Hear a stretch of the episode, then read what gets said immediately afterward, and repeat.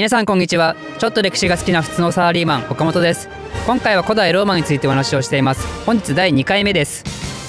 えー、前回ですねローマの建国の話と、まあ、あと王政の話をしたんで今日はちょっとねあのローマ建国されてから一番最初に経験した滅亡の危機についてお話をしたいと思います。あのねローマ共和制初期の時ねやっぱまだまだちっちゃいんですよね。これ前回も言ったと思うんですけど。まだまだローマってね弱っちいんですよ。生まれたばっかだから。で、あの、追放した王様ね、エトルリア人だったでしょ？で、エトルリアって、あの、前も言ったと思うんですけど、ローマよりはっきりと先進的なんですよね。だからローマよりも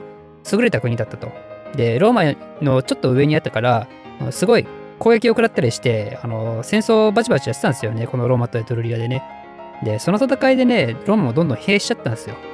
あの、原稿の時にも話したと思うんですけど、これ防衛戦ってあんまりね、モチベーション上がんないんですよね、その国内だとね。なんでかっていうと、まあ、勝ったところでやっぱり旨味がないんで、あの相手の土地も取れないしね。なんで、あの、ローマはこの時に、いや、じゃあ逆に攻めようぜって話をするんですよ。このエトルリアに対して。エトルリアのウェイっていう都市があったんですけど、ここはなんか立地的にもすごい素晴らしかったらしくて、でここを攻めようっていう話をしたんですよね。で、ただ、エトルリアってね、その建築技術もすごい優れてたし、あの城をね防衛するような機能もすごいいっぱい作ってたみたいで難攻不落だったらしいんですけどで結局攻めてはいいんですけどやっぱそういうことなんで10年ぐらい戦っても決着つかなかったらしいんですよね。でそこであのローマはどうしたかっていうとカミルスっていうねすごいやつがいるんですよ。すごい強いやつ。こいつをねあの独裁官っていうポジションに任命するんですよね。独裁官ってあのディクタトルとも言うんですけど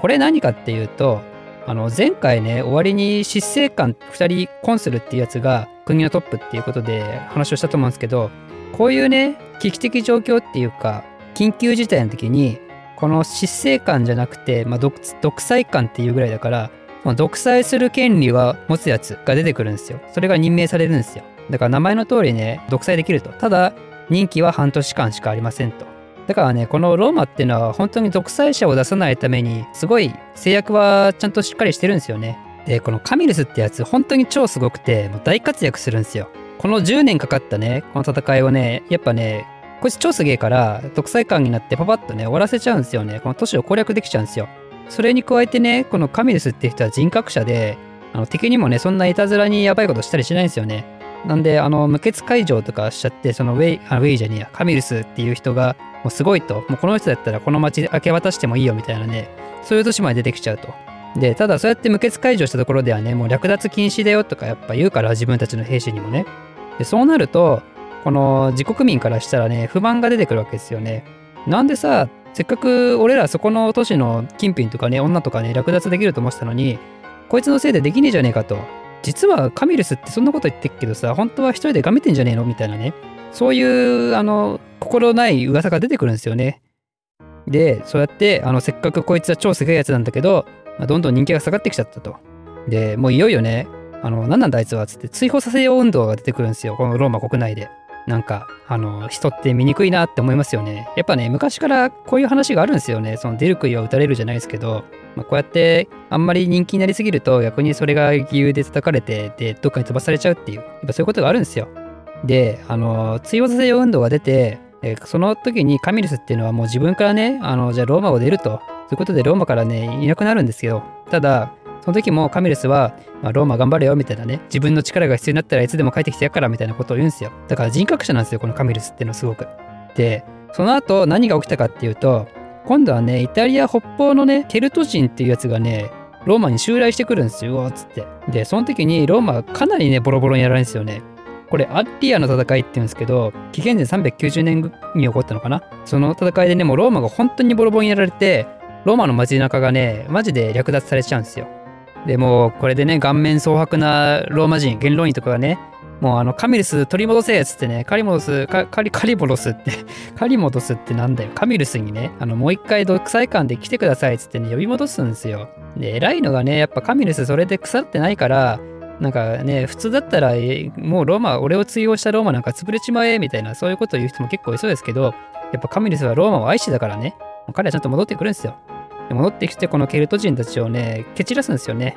で、この時、すげえ、すげえかっこいいエピソードがあって、ケルト人がね、ローマ人に対して、おめえらが俺らに金払えば軍引いてやるではみたいなこと言うんですよ。ニヤニヤしながら。えー、みたいな。金くれれば引いてやってもいいけどよみたいな。まあそうは言ってもまともにこう交渉するつもりはほとんどなくてローマ人もぐぬぬってなってたんですけどその時にカミルスがババーンって登場してきてローマは金ではなく剣でを開始するって言ってね、このケルト人をね、ぬえいってね、めちゃめちゃに殺しまくるんですよね。だからもうこれもなんかね、漫画の世界みたいな感じですよね。漫画に現れるマジでかっこいいヒーローみたいな感じですよね。でまあこうやってね、ケルト人は倒したはいいんですけど、やっぱこのローマの街中をね、本当に街中をボロボロにされちゃったから、もう住める場所もなくなってるかもしれないと。もうさすがにこの都市にずっと住み続けてもね、無駄だから、無駄だからっていうか、もうあの住めないから、他の都市に移ろうよなんていう話をね、結構してたらしいんですよね、ローマ人もね。